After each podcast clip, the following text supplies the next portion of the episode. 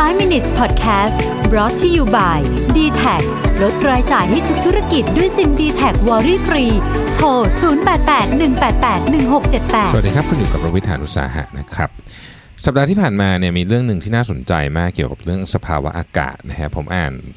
บทความหนึ่งใน New York Times นะครับเขาบอกว่าสัปดาห์ที่แล้วเนี่ยในปารีสนะครับในเบลเยียมในเยอรมนีในเนเธอร์แลนด์และล่าสุดเนี่ยในอังกฤษด้วยเนี่ยนะฮะมีการบันทึกอุณหภูมิสูงที่สุดเป็นประวัติการณ์เลยในปารีสเนี่ยอุณหภูมิเมื่อพฤหัสที่แล้วเนี่ยนะครับพุ่งสูงถึงหนึ่งร้อยสิบฟาเรนไฮต์หรือประมาณสี่สิบสามองศาเซลเซียสนี่นะครับก็ปารีสเราก็จะเห็นรูปนะมีคนไปแช่ไอในน้ำอะไรพวกนี้ไอตรงที่ใกล้ๆหอไอเฟลอะไรพวกนี้เนี่ยนะครับสิ่งที่แตกต่างมากๆเกี่ยวกับประเทศแถบบ้านเราและสหรัฐอเมริกาด้วยเนี่ยกับฝั่งยุโรปเนี่ยนะฮะ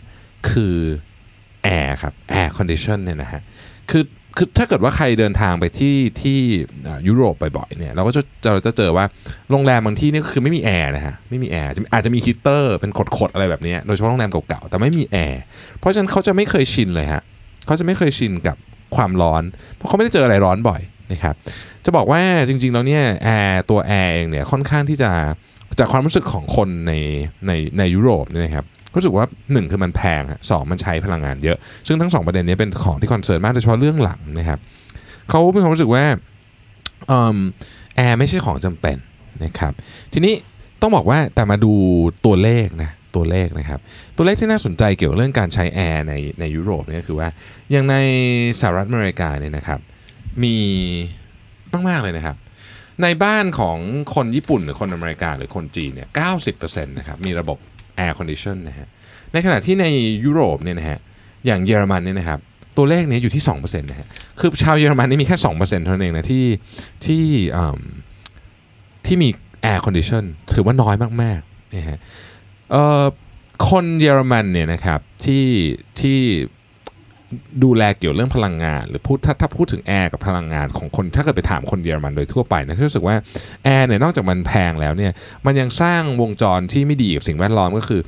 ทำให้ความเย็นข้างในเย็นแต่ว่ามันเพิ่มอุณหภูมิความร้อนข้างนอกนั่นคือความรู้สึกของเขาแต่ปีนี้เนี่ยนะครับปีนี้เนี่ยไม่โอเคละอย่างในอังกฤษเนี่ยนะฮะในอังกฤษเนี่ยเขาก็ออกเลยบอกว่าตอนนี้มันร้อนมากแล้วก็คนที่เป็นเด็กคนที่เป็นผู้สูงอายุเนี่ยมีความเสี่ยงที่จะเกิด heat stroke นะครับอาจจะทำให้ร่างกายทำงานหนักทำงานหนักเพราะอะไรครับทำงานหนักเกินไปเพราะว่าอย่างหัวใจกับปอดของเราเนี่ยก็ต้องรักษาอุณหภูมิของของของตัวมันไว้ให้ได้เพราะฉะนั้นมันก็ทำงานหนักขึ้นนะครับอันนี้อันตรายนะฮะทีนี้ในฝรั่งเศสเองนะครับในฝรั่งเศสเองเนี่ยปีนี้เนี่ยนะฮะมีการออกเตือนเรื่องเกี่ยวกับคลื่นความร้อนนี่เป็นร้อยร้อยครั้งแล้วนะฮะเป็นร้อยร้อยครั้งแล้วนะฮะแล้วก็มีคนเสียชีวิตเนี่ยเป็นหลักหมื่นคนแล้วนะฮะเป็นหลักหมื่นคนแล้วเพราะฉะนั้นเนี่ยเรื่องเรื่องนี้ถึงถึงถือว่าเป็นเรื่องที่ซีเรียสมากนะครับจะว่าไปในหลายประเทศเนี่ยนะครับเอ่อเรื่องของคลื่นความร้อนในปีนี้เนี่ยเข้าใกล้สิ่งที่เราเรียกว่าเป็น national emergency อ่ะเกือบเกือบจะเป็นสภาวะฉุกเฉินอยู่แล้วนะครับในหลายประเทศนะฮะในประเทศอย่างเบลเยียมเองเนี่ยนะครับอุณหภูมิก็เข้าเป็นสามสิบเก้า สี่สิบนะฮะคนเบลเยียมไปสัมภาษณ์คนเบลเยียมบอกว่าเนี่ยไม่เคยเจอเกิดมาไม่เคยเจอร้อนขนาดนี้เลยนะครับแล้วมันไปส่งผลกระทบกับการเดินทางด้วยนะฮะอย่างรถไฟยูโรสตาร์ที่วิ่งจากบรัสเซลส์ไปลอนดอนเนี่ยนะฮะก็สัปดาห์ที่แล้วก็พังนะครับพังในในเบลเยียมเนี่ยเหตุผลก็เพราะว่ามันมันร้อนเกินไปนะฮะรางมันร้อนเกินไปปรากฏว่าคนอยู่นั้นก็คือติดอยู่เพราะว่าเปิดหน้าต่างไม่ได้ไม่มีแอร์คอนดิชันไม่มีไฟฟ้าแล้วก็เปิดหน้าต่างไม่ได้เพราะว่า อ,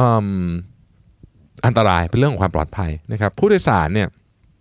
ที่อยู่ในนั้นเนี่ยนะครับเขาบอกว่านี่เป็นเป็น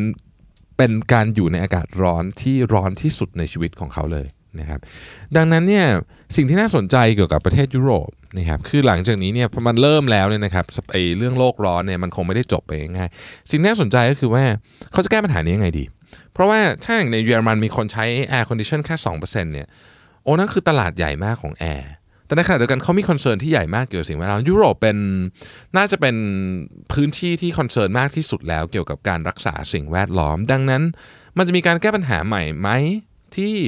ไม่ได้ใช้แอร์แบบดั้งเดิมที่เราใช้กันอยู่แต่ว่าสามารถช่วยลดความร้อนและลดปัญหาของเรื่องคลื่นความร้อนที่ปีหน้ายังไงก็ต้องกลับมาอีกแน่นอน นะครับเรื่องนี้น่าสนใจแล้วมันอาจจะเป็นเทรนด์ใหม่ก็ได้ที่เกิดขึ้นที่ยุโรปหมายถึงว่าอาจจะมีระบบการ cooling system แบบใหม่ใช้น้ำอย่างเงี้ยนะครับในการ cooling system เนี่ยที่สามารถส่งไปใช้ในประเทศอื่นๆรวมอาจจะอาจจะรวมถึงประเทศจีนและแถบเอเชียทั้งหมดรวมถึงประเทศไทยด้วยอาจจะช่วยลดภาระเรื่องสิ่งแวดล้อมน่าจะเป็นการ disrupt เทคโนโลยีของระบบ air condition ที่เราใช้กันมานานอีกครั้งหนึ่งก็ได้นะครับ